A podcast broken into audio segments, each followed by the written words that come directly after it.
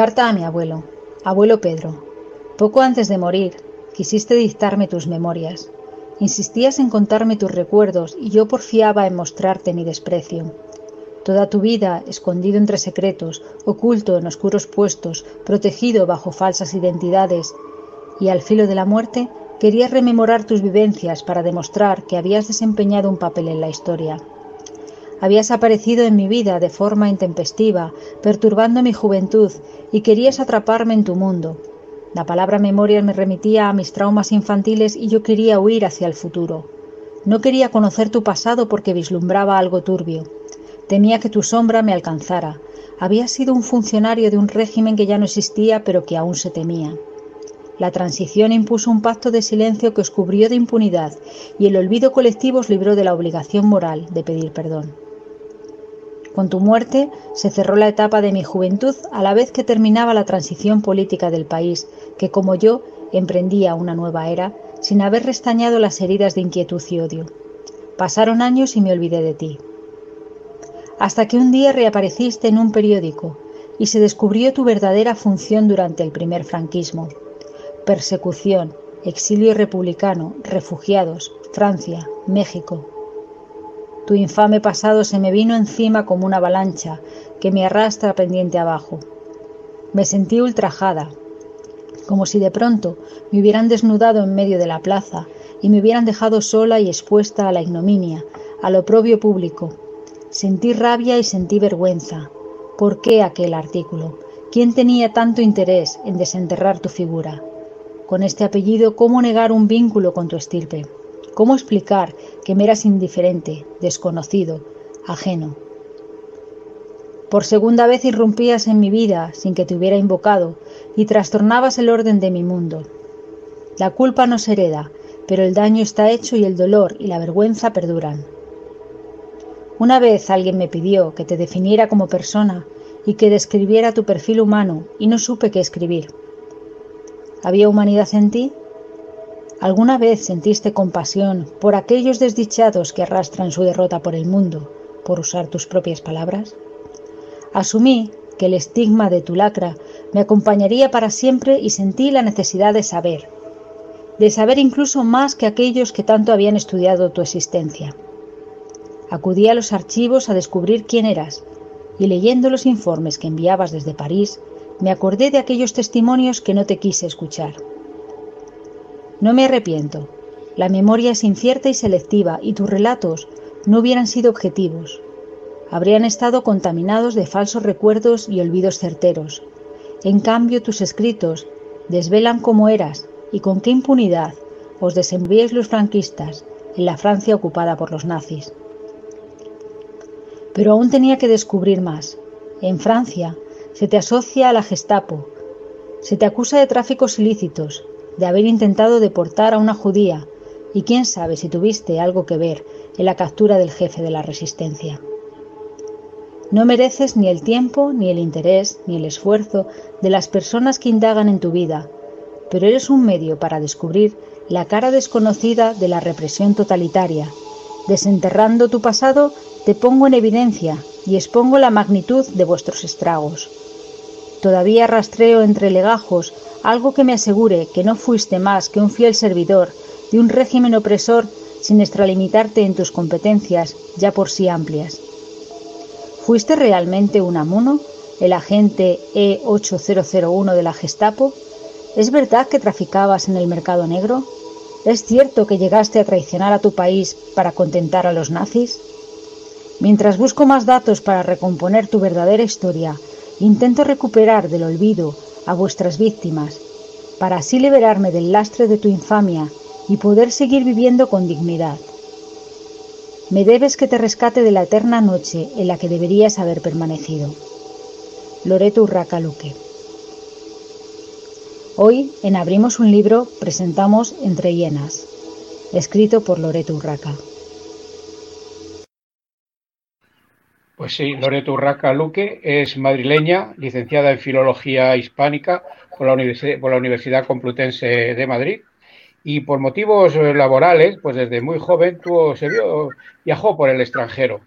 Y fue en 2008 cuando descubrió por la prensa la verdadera personalidad, la verdadera historia de su abuelo, que apenas conoció. En 2013 puso en marcha la página web sobre Pedro Urraca, Los ojos de Franco en, Francia, y posteriormente escribió el libro Entre llenas del que hoy vamos a hablar.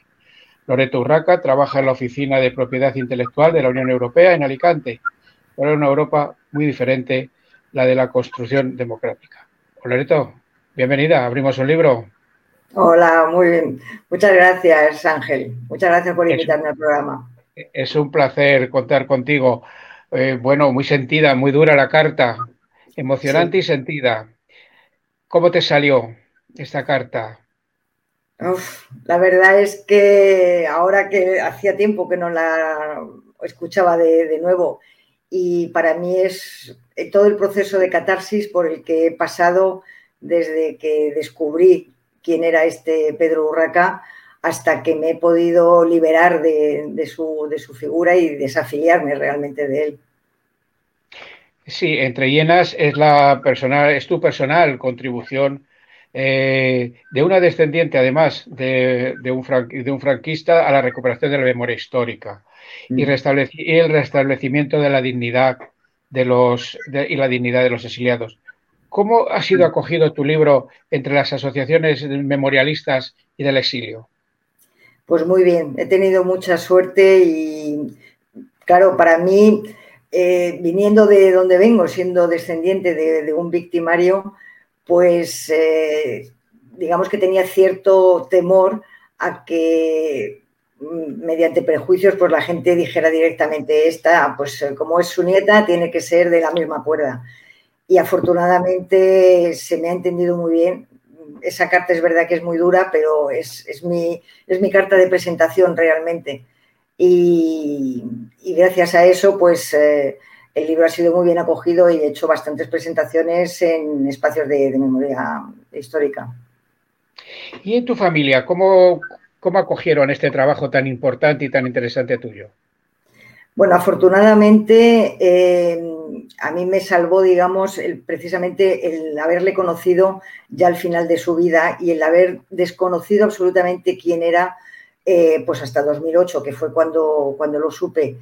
Entonces, eh, no hay un lazo afectivo entre este abuelo y yo, no ha existido nunca. tampoco había un, lazo con, con, su hijo, que es el intermediario, y, entonces ni he tenido que pedir permiso, ni he tenido que pedir, ni, me he tenido que enfrentar a nadie de la familia. Eh, todo lo contrario, me han, me han, me han apoyado, ¿no? Pero no es el caso, vamos, conozco otros casos, ¿no? En España, pero en Argentina o en Chile, por ejemplo, hay casos eh, mucho peores en donde son precisamente los descendientes realmente directos, hijos e hijas de, genocidas que están cumpliendo condena, que sí que han tenido que romper eh, precisamente con, ese amor que han tenido hacia sus padres y, se han tenido que enfrentar a, sus familias. Yo, afortunadamente, no, no, es mi caso. Si vamos a hablar en, a lo largo de esta charla que queremos mantener contigo de esto que acaba de decir, de, estas, mm. de estos movimientos que hay en el, en el mundo contra la amnesia, esta amnesia colectiva que, bueno, pues como hemos comentado, la amnesia llegó por parte de los vencedores, ignoraron todo su pasado, y por la parte de los... De, esos son los victimarios, y por las víctimas, el miedo. Tú aquí lo desarrollas, lo, de, lo descubres perfectamente como, como, como, se plantea la historia, y nos narras una parte importante de la historia de España que, nos, que se nos había ocultado eh, eh, justo la historia, como comentado, de los victimarios, que aún no han pedido perdón. ¿Llegará algún día en que esto ocurra? ¿Crees que podrá, que podrá pasar? Llegar, pedir perdón, eh, los victimarios ya, desgraciadamente, ya es tarde porque ya están muertos. lo que pasa es que como colectivo el, país debería realmente reconocer que eso ha sido una injusticia y, hacer todo lo posible precisamente para rescatar del olvido a, todas estas existencias que han sido eh, aplastadas por, la represión y, esa losa de, que se puso, ese silencio que se impuso ya desde el primer momento, eso hay que destaparlo, porque es la única manera de recuperar y, así intentar por lo menos restañar algo, pero pedir perdón personalmente ya es tarde. Efectivamente.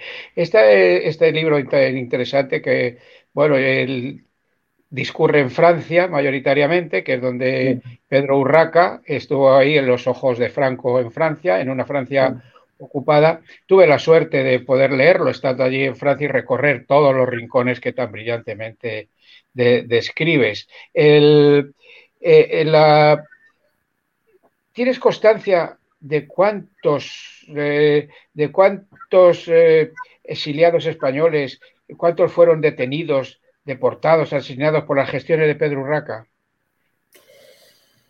Pues una cifra exacta no lo, desconozco. Yo sé que, vamos, las cifras que, los historiadores comentan es fue medio millón de españoles los que salieron a finales de febrero del 39 por la frontera francesa. Unos cuantos habían salido ya antes, pero con la retirada medio millón. Eh, de esos, muchos a lo mejor han sido realmente personas anónimas que no han pasado por los informes de, Pedro Urraca. él, realmente a quien iba buscando para capturarlos era a, las, eh, a los dirigentes eh, políticos. en mi página web yo he hecho un, cuadro con, con todas las personas que él mencionaba en sus informes pero por un lado los informes que tengo no, es, la serie completa, porque hay sobre todo el año, un poco del 39, sobre todo el año 40 y algo del año 41. Pero él estuvo trabajando hasta el año 45, hasta el 9 de mayo del 45 estuvo en París. Entonces, todavía no he localizado el resto de informes. Y en mi página web, pues en ese cuadro aparecen todas las personas que él citaba. No sé, la verdad es que no se me ha ocurrido contarlos exactamente, pero 200, 300 fácil. Los comunistas eran principalmente su objetivo, pero, los más perseguidos, pero también pues Azaña, Compines y, otros y otros muchos, porque incluso quiso ir a, a Montauban a ver si podía detener a, Manuel Azaña. Estuvo, estuvo en Montauban, estuvo varias veces en, en Montauban y cuando Azaña estaba agonizando, eh, gracias a, protegido, digamos, por la delegación eh, mexicana en, un hotel, eh, la policía española y francesa montaban guardia para ver si, si había la ocasión de que saliera, aunque fuera al hospital, para capturarle. Y terminó muriendo sin, sin que lo, pudieran coger. Pero sí, sí, Pedro Urraca estuvo en varias ocasiones en Montauban y luego la, detención de Compines, que, curiosamente hemos visto en la presentación del libro que sale eh, Compines, y esa foto la hizo tu abuelo. Exactamente, esa foto, esa foto la hizo Pedro Urraca. Eh, parece ser que a petición del propio Compines para que se la enviara a su mujer, a Carmen Ballester, y que lo llegó a hacer.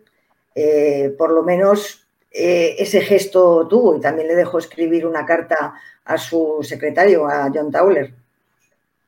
Sí, una, entrega de, a las autoridades españolas que le costó la vida al, presidente de la Generalitat, como todos, como todos sabemos. Eh, bueno, eh, también nos eh, Unamuno, agente E8001. En la. ¿Qué hay de esto? ¿Qué hay de esto?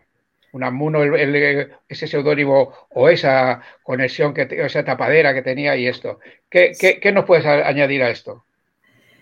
Pues que efectivamente, eh, de, las últimas investigaciones que hice eh, en los archivos de, de Vincennes, en, Francia, apareció la ficha de Pedro Urraca, eh, una ficha en, alemán, pero impresa en, París, o sea, durante la ocupación, en donde eh, aparece con su nombre, donde ha nacido eh, y con el alias, que yo no sé quién le buscó ese alias, pero pobre, pobre Unamuno, que tenga que pues llevar el, nombre de, vamos, que, que un, policía español espiando, no sé si para los eh, alemanes o simplemente colaborando con ellos, pero que tenga que llevar eh, su nombre. Pero sí, efectivamente, es lo que demuestra que era un agente de, la Gestapo.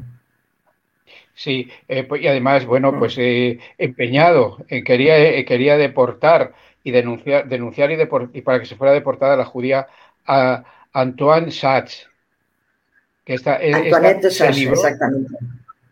Se, se, se, libró, se libró por los pelos. Y pero, porque pero también realmente por los pelos. Porque Pedro Urraca bueno, pues aparte de perseguir a los, a los eh, españoles exiliados de diferentes ideologías políticas y a los, y a los dirigentes republicanos, pues eh, también, también colaboró para, para desarticular la resistencia francesa. Fue uno, otro de sus papeles. Y eso, y eso posiblemente fue, fue por mandato de los nazis o, quizá por el propio Franco. O porque se lo atribuyó él. Eh, no es que, digamos que él pudo a lo mejor atribuirse el perseguir a esta judía concretamente, Antoinette Sash, porque era una inquilina que tenía su suegra en un apartamento desde el año 34 y él quería recuperar aquel apartamento. Eso es posible que se, lo atribuyera a él, eh, esa persecución, digamos, que nadie se la encargara.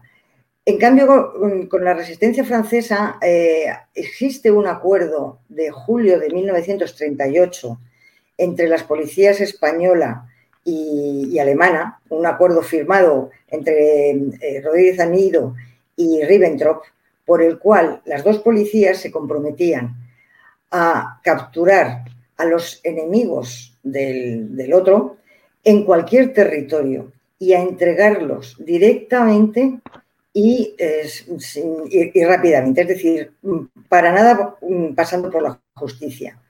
Entonces, ese acuerdo, desde el año 38, fue gracias al que eh, la Gestapo fue la que capturó, eh, o sea, la, que fue realmente a arrestar a montones de dirigentes eh, republicanos.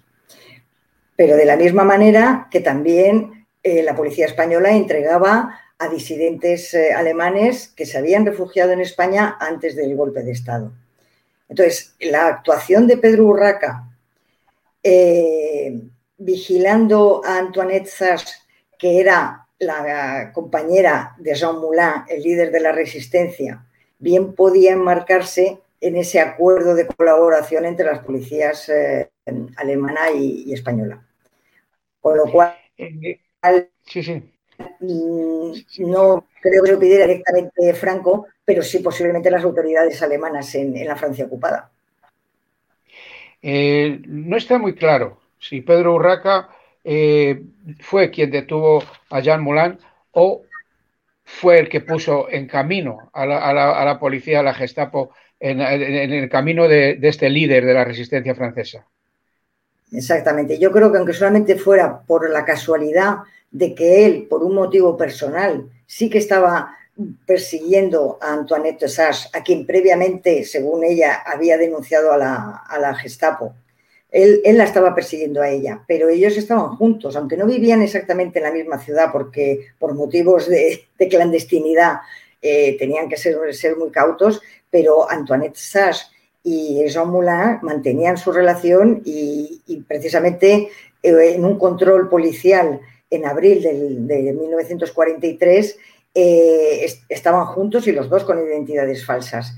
Pero es muy fácil que toda esa información eh, y esas fichas eh, lleguen a manos de un policía español que está colaborando muy estrechamente con la Gestapo. Entonces, aunque solamente fuera por casualidad que les vieran juntos y él dijera, ah, este es Jean que era una figura muy conocida y que era un enemigo del régimen franquista, puesto que en el año 36, en julio, era el encargado de la ayuda clandestina en armamento a la República Española. Eso no hay que olvidarlo. O sea, Moulin ya era un enemigo desde el año 36 del, régimen franquista. Sí, eh, efectivamente. Eh, han pasado 85 años. Digamos, eh, hagamos un paréntesis para decir que el, libro, el libro Entre Hienas ya está por su tercera edición. Y, como está, lo estamos viendo aquí en el banner, pues si alguien quiere el libro, aparte de adquirirlo en las librerías, quiere que se lo firme la autora, nuestra querida amiga Enrique eh, Loreto Urraca, pues puede pedirlo a, la dirección que aparece aquí en pantalla. Eh, decía que han pasado 85 años desde 1939 hasta nuestros días. La amnesia se asentó entre los vencedores, como hemos dicho, mientras los vencidos, bueno, pues era el miedo. No es habitual que los descendientes de los victimarios les denuncien por los crímenes cometidos. Contra esta amnesia colectiva, tú eres una pionera, Loreto. Has abierto un camino para que otros sigan este camino. Digamos que hay que posterior a tu libro se publicó La amnesia de Geraldine Schwartz, eh, que, es una, escritora franco, franco-alemana. Tú has abierto un camino muy importante. ¿Hay seguidores? En España yo no conozco eh, ningún descendiente de victimario. Evidentemente conozco descendientes de franquistas porque hay muchísimos, porque, porque han sido muchos años, pero no de un victimario directamente y que además eh, quiera públicamente desafiliarse, como me he desafiliado, ¿no? desvincularse eh, y, denunciar, digamos, este silencio y, todas estas actuaciones tan, injustas. Pero eh, ya me gustaría a mí poder formar, por lo menos conocer una o dos personas más, alguien que estuviera dispuesto a, colaborar conmigo en, pues en, divulgar toda esta historia que tan premeditadamente se nos ha ocultado durante muchos años. Así es. Eh, eh, bueno, hablábamos hace un momento antes que a nivel internacional existe la asociación, a ver si lo digo bien, Historias Desobedientes, ¿es así? Exactamente, Historias Desobedientes. Sí, que está compuesta por descendientes de, victimarios y especialmente me consta que es fuerte en Chile y Argentina. ¿Qué relación tienes con ellos, con, esta, esta asociación y qué trabajos están desarrollando? Bueno, precisamente hace como tres semanas eh, me, contactaron porque habían tenido noticia de, mi libro y nos reunimos eh, Analia Kalinek desde Argentina y Verónica Steins desde París, aunque es la representante por, Chile. Y, y, bueno, eh, nos dimos cuenta de que teníamos muchas cosas en común, salvo lo que comentaba yo antes, que que el, lazo es mucho más directo por parte de ellas, puesto que son descendientes eh, directas, y, que han tenido sobre todo que romper esos lazos afectivos, ¿no? cosa que, para mí ha sido más, más fácil. Y, bueno, en Argentina concretamente eh, lo que pretenden es eh, que esos padres que están cumpliendo condena por, por genocidio, eh, que no mm, les sean mm, aplicadas reducciones de pena o, salidas de, la cárcel y tal. Y entonces quieren cambiar también unos artículos del Código Penal por, el cual, por los cuales no, los hijos, por ejemplo, no pueden declarar contra los padres eh, como siendo testigos y que podrían ayudar mucho a, esclarecer algunos de los crímenes, ¿no? Entonces, eso ahora mismo la ley no se lo permite, entonces quieren cambiar eso. Pero bueno, también lo están intentando extender por Uruguay, por Paraguay, por, Brasil, o sea, por, cualquier país en donde eh, ha habido un régimen totalitario eh, y una represión eh, fuerte. Y, entonces, pues digamos que me, nombraron su, vocera, ¿no? Su, su, portavoz, pero claro, en España, yo muy bien, yo puedo hablar de ellas, pero si yo no conozco otras personas en España que quieran seguir este mismo camino, pues con una persona no hacemos ningún grupo, ¿no? Pero bueno, eh, a mí me, yo, yo realmente les admiro porque habiendo pasado yo por este proceso de catarsis, eh, mm, puedo entender perfectamente el dolor por el que están pasando estas personas, eh, precisamente por eso, por haber tenido que cortar lazos afectivos. Sí, ahora en, España, bueno, el otro día lo hablábamos en, uno de nuestros programas sobre el nuevo, la ley de educación en el bachillerato, que bueno, pues eh, se quita el eufemismo de, del eufemismo de, aquello que ocurrió en el 36 como algo que, que tenía que... Y en cambio ahora sí se habla de golpe de Estado. Yo no sé si esto es, una, esto es un retoque cosmético, para dentro de lo que se está discutiendo de la ley de memoria histórica. Pero en, esos países que tú acabas de mencionar, en el cono sur americano, toda, toda esta zona que sufrieron la, la dictadura de los años 70 y esto, sí que a los alumnos de bachillerato se les lleva a los lugares donde se torturaba.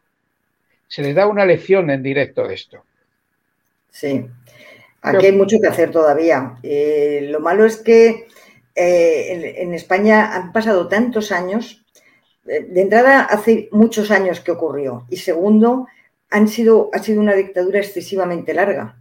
Entonces, ya nos hemos saltado una generación y, a la gente le queda lejos. Entonces, por eso hay que hacer mm, labores de, de, educación, desde luego, en Alemania también, por ejemplo, llevan a los niños a los campos de concentración eh, como, una actividad escolar. Eh, en España, pues yo no sé si hay algún instituto que, puede a lo mejor empezar a hacer visitas a las fosas o algo así. Eso no lo sé, pero desde luego cualquier acto divulgativo y, cuanto más pequeñas sean las, las, personas mejor, es decir, a los estudiantes realmente, para que se vaya integrando, digamos, en el discurso eh, histórico, pues esa etapa de, nuestra historia, que es que en, mi época de estudiante, bueno, y yo creo que hasta relativamente poco, se, acababa el, curso siempre en junio, ya estábamos eh, eh, a lo mejor con la dictadura de Primo de Rivera. Y claro, ya se acababa el curso y nada más, pero siempre se hacía para que nunca se pudiera estudiar. Y, eso es lo que hay que impedir. Hay, hay que fomentar precisamente el estudio de, este, del siglo pasado, que es eh, lo más cercano que tenemos, ¿no? Tanta edad media, tanta otras eh, que pueden ser muy interesantes también, pero eh, lo, más cercano, lo más cercano tiene que ser lo que más se estudie. Efectivamente. Pues eso, parece ser que se está. se está debatiendo también la ley de memoria, ahora ya ha dejado de ser de memoria histórica y se llama memoria democrática. Eh, personalmente pienso que no nos va a llevar a ningún puerto importante.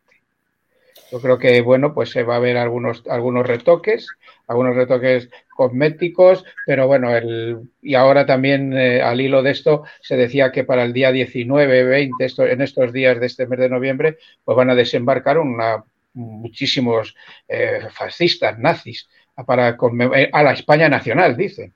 O sea, todo esto es, es ¿Tú crees que hemos avanzado mucho desde el siglo XX a en, estos, en, estos, conceptos al día de hoy? Hombre, avanzado mucho, siempre habrá gente que, quiera que se avance más o más rápido o más profundamente, pero yo creo que eh, cualquier cosa que se haga ya está bien. Eh, pero como decía antes, es, es, ya tan tarde que poco mm, se puede hacer realmente. Sí, por los victimarios, lógicamente, ya, ya el de la época de Pedro Urraca, bueno, pues no, de, no existe ninguno y las víctimas, pues también ya solo quedan en muchos casos solamente los, los descendientes y tal vez nietos, porque sí que nos hemos, como has dicho antes, de, bueno, pues la dictadura ha sido muy larga y una generación, dos generaciones, pues han, pasado, han pasado por ahí. Eh, eh, estás, sigues trabajando, sigues trabajando y sigues, y sigues escribiendo. Eh, ¿Estás, ¿Estás investigando el caso de los comunistas, por ejemplo, que fueron acosados y perseguidos en Bélgica en aquellos años? Bueno, esa es toda la etapa de Pedro Urraca en, Bélgica, cuando él termina la, guerra mundial y bueno, él es expulsado de Francia, puesto que, está siendo, hay un juicio por el cual al final se le condena a muerte, precisamente por colaboración con el enemigo, entonces eh, acaba en, Bélgica, se cambia de nombre, en vez de Urraca lo, deja de utilizar y se llama Pedro Rendueles. Y con esas funciones eh, sigue em, vigilando al colectivo de, comunistas que era muy grande en los primeros años en, Bélgica. Y todo esto pues, pues para el ministerio pero toda esa época de Pedro Urraca eh, yo la desconozco totalmente porque yo los, la, investigación que yo he hecho sobre Pedro Urraca es la, de su etapa en Francia, porque ha sido gracias a una tesis eh, que acudía a sus mismas fuentes eh, documentales. Con lo cual, todo lo que es esa etapa de Pedro Urraca hasta el año 80, 82, me parece, eh, ya con un gobierno socialista y estaba todavía trabajando en, la Embajada de, Bruselas, eh, todo eso queda por investigar. Eh, pero yo prefiero seguir profundizando en, Pedro Urraca y en ese posible papel que, jugó en la detención de, de Jean De hecho, quiero desarrollar y, argumentar y fundamentar esta teoría y, la verdad es que la parte de, Pedro Urraca en, Bélgica no conozco poco, conozco muy poco. Sí, pues la, caída de Jean Moulin fue, fue, fue fundamental para la, un golpe muy, muy fuerte para la resistencia francesa. en, el, 40 cuando entran las, las fuerzas eh, las, fuerzas liberadoras que liberan París, que son españoles precisamente, ¿Ya Pedro Urraca había salido de París? No, no, salió. Sí, sí, perdona, sigue. Salió el 9 de mayo, el día que acabó la guerra, el día que, se, que, se rindió Alemania. Eh, no, no, él en agosto del 44 está en París. Lo que pasa es que consiguió esconderse en otra propiedad que tenía también eh, su, suegra en las cercanías de, de, París, eh, pero luego siguió trabajando, parece ser que incluso se, ofreció a los servicios secretos eh, norteamericanos, eh, pero luego cuando ya este juicio que fue, o sea, que, inició precisamente Antoinette de Sass, ya se desarrolló, pues ya él, fue, expulsado. Y luego posteriormente condenado a muerte. Sí, sí, sí, pero salió con pasaporte portugués. Bueno, eso no lo tengo muy claro. Yo creo que estuvo utilizando una identidad falsa, eh, digamos, desde, desde agosto del 44 hasta, hasta mayo del 45. Claro, París ya estaba liberada. Eh, la guerra no había terminado, pero París sí estaba liberada. Entonces él sí que estaba ahí realmente en peligro. Entonces debió estar medio oculto, ser muy discreto, mm, utilizando identidades falsas, pero claro, tampoco sé si siguió enviando informes, lo más seguro es que sí, puesto que aunque, aunque luego se descubrió que él no tenía la inmunidad diplomática, que fue lo que eh, permitió que se le pudiera enjuiciar al final, pero todo este tiempo en que los franceses creían que tenía la inmunidad diplomática, pues claro, era un poco intocable. Eh, pero bueno, aún así él sería muy cauto en aquellos meses, desde luego. ¿Has podido indagar en todo este, todo este estudio que has hecho para escribir este libro, Entre Hienas, que repetimos que ya está en su tercera edición? Eh, si cuando los españoles que entran en la 9 y liberan París, si eso, si no, no precisamente esto, sino eh, los, los españoles indagaron, buscaron a Pedro Raca? Sí, Sí lo sé precisamente por un testimonio de la viuda de, Luis Compans, de, Carmen Ballester, porque precisamente, claro, eh, esos eh, exiliados que, quedaban todavía por Francia, eh, uno de ellos le localizó. Y entonces un, médico que se llamaba Martín Fecez, que era un amigo de la familia de, de Luis Compans, le escribió una carta a Carmen Ballester diciéndole que, le tenían localizado. Y fue precisamente ella la que dijo no hacer nada contra él, porque ha sido la única persona que ha tratado bien a, Luis Compans durante el, traslado. Hablaba de que no le había, eh, de que no le había esposado, eh, y bueno, luego sí, Luis Compans desde luego sufrió, parece ser, torturas en, en la DGS en Madrid y en el traslado hacia Barcelona y tal. Pero fue la propia Carmen Ballester la que una vez que le habían dicho que, había, que le habían localizado, dijo no, no hagáis nada. Entonces, también me imagino que otros eh, refugiados le localizarían o sabían que, existía, porque él tampoco parece que en Francia se utilizaba realmente su nombre. Pero ya ahí me imagino que es más el miedo lo que debió ayudarle a él a que no hicieran nada contra él, pero porque él estaba allí. Sí, es que, es que en realidad, no le pasó nada, pudo salir de Francia, se refugió, fue a Bélgica. Bélgica acaba también de superar la, ocupación nazi. Y esto es un poco como lo de Nuremberg, que bueno, se hizo unos juicios ahí, pero la mayoría de, de, la jerarquía nazi, y en el caso de Pedro Urraca, un, policía muy implicado en todo esto, salieron impunes. Bueno, salieron impunes, eh, desde luego en, España, pero en Francia eh, este juicio al que sometieron a Pedro Urraca eh, no fue ni muchísimo menos el único, hubo muchísimos. Eh, fue toda una oleada de, juicios contra colaboracionistas que también los franceses, vamos, la, justicia francesa, me imagino que en aquel momento lo que necesitaba era demostrarle al pueblo pues que, se estaba mm, capturando y, enjuiciando y condenando a muerte a, todos estos colaboracionistas, pero yo creo que es muy fácil condenar a muerte a alguien cuando sabes que no está en el país, que le, estás eh, juzgando en eh, absencia, ¿no? Entonces, eh, yo creo que el juicio a, Pedro Urraca cayó un poco en, de ese estilo, ¿no? O sea, ya está fuera de Francia, nosotros no vamos a poder capturarle, aunque le estén persiguiendo las policías de, todos los países aliados, se va a quedar impune, pero nosotros por lo menos vamos a, hacer una condena más a, muerte para, demostrarle a los franceses que, hay una voluntad de, revertir la situación. ¿no?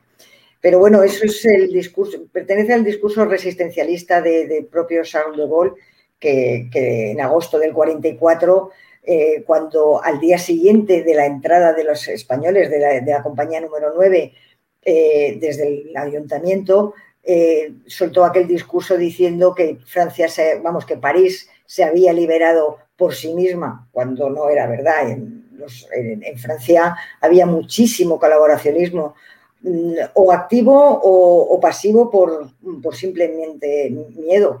Y, desde luego los franceses no se liberaron ellos solitos. Eh, la resistencia estaba llena de extranjeros, mayoritariamente eh, españoles, pero los, auténticos resistentes franceses eran muy pocos. Entonces, llega Charles de Gaulle con ese discurso de que Francia se ha liberado sola y ahora todo el mundo es, libera, eh, es, eh, eh, resistente, ¿no? Los que llaman los resistentes de la última hora. Entonces, todos estos juicios es un poco pues la revancha contra el, contra el ocupante. Pero, pero bueno, salió impune puesto que, que, no estaba ya en Francia cuando, cuando cayó la condena. Sí, los, españoles en Francia trabajaron en la resistencia, estuvieron enrolados en el ejército regular. Y esto, no se les ha hecho justicia tampoco en Francia. ¿Cómo, lo ves tú? Yo creo que algunos sí que llegaron a cobrar pensiones. Francia parece ser que también les ofreció la nacionalidad. Muchos de ellos no la quisieron, pero pudieron trabajar en Francia. Pero desde luego, solamente desde hace unos pocos años, también en Francia están haciendo su trabajo de recuperación de memoria y se están dando cuenta de cuántos extranjeros han luchado por ellos y, han, sobrevivido en, Francia sin, sin, mucha relevancia. Desde luego, las medallas siempre se las llevan otros. Efectivamente. Sí, siempre en, Francia, últimamente, pues cuando se conmemora la liberación, eh, hay un homenaje y aparece siempre la, bandera republicana española. Siempre, siempre está ahí y siempre, y siempre hay un recuerdo. ¿No chirría un poco, Loreto, el que mm, se vaya a hacer un homenaje a estos españoles a Francia? Vaya el presidente del gobierno, vaya el rey y lleve una corona con, con, la, con la bandera bicolor. ¿No es un poco chirriante? Bueno, es la bandera actual eh, y si es un homenaje de, la bandera actual hacia la bandera anterior, pues, pues bien está. Lo importante es que, es que se les mencione por lo menos y se les recuerde. Para mí es más importante el recuerdo que no el color. Sí, el, jardín de, la 9, que está al lado del ayuntamiento, del Hotel de Ville, ¿no? bueno, pues solo está abierto los sábados y domingos, mm. como bien sabes porque es el, ese, ese jardín es el jardín donde salen a jugar los niños de la, de la escuela de la guardería, ¿sabes? que cuando se inauguró, pues salió en la prensa y tal, el, el, jardín de la nueve, y que había gallinas. Era lógico, era de, de la granja de los niños. Pero bueno, ese, ese, ese, espacio, ese espacio eh, está ahí y, está ahí. Y desde luego lo que es interesantísimo es personas como tú, con una personalidad, con una credibilidad y con una, un poder intelectual muy grande que hayáis escrito, que hayas escrito este libro, que nos hayas adentrado, nos hayas adentrado en un mundo, en un, eh, eh, en, un, en un mundo, y además que, que venga de, precisamente como comentamos en un principio, de, de, la, de una descendiente de un, de un victimario y, es muy valiente. Eh, Loreto, pues, pues, pues, una reflexión final por tu parte. Una reflexión, ah, que me la estás preguntando a mí. Pues sí. mira, eh, hablando de eso que decías antes del homenaje eh, de, nuestros jefes de Estado, mm, a mí me gustaría que mi historia personal pudiera trascender a lo mejor un poco a la historia colectiva. Y de la misma manera que yo he ido a, destapar todas estas cosas en un acto un poco como de, pedir perdón, ¿no? Eh, pues que se hiciera a nivel estatal, desde luego, un, mayor reconocimiento. Y que, como, y que como país, y de hecho eso también ha ocurrido en, en Argentina, como Estado se pida perdón a las víctimas. Eso sí me gustaría.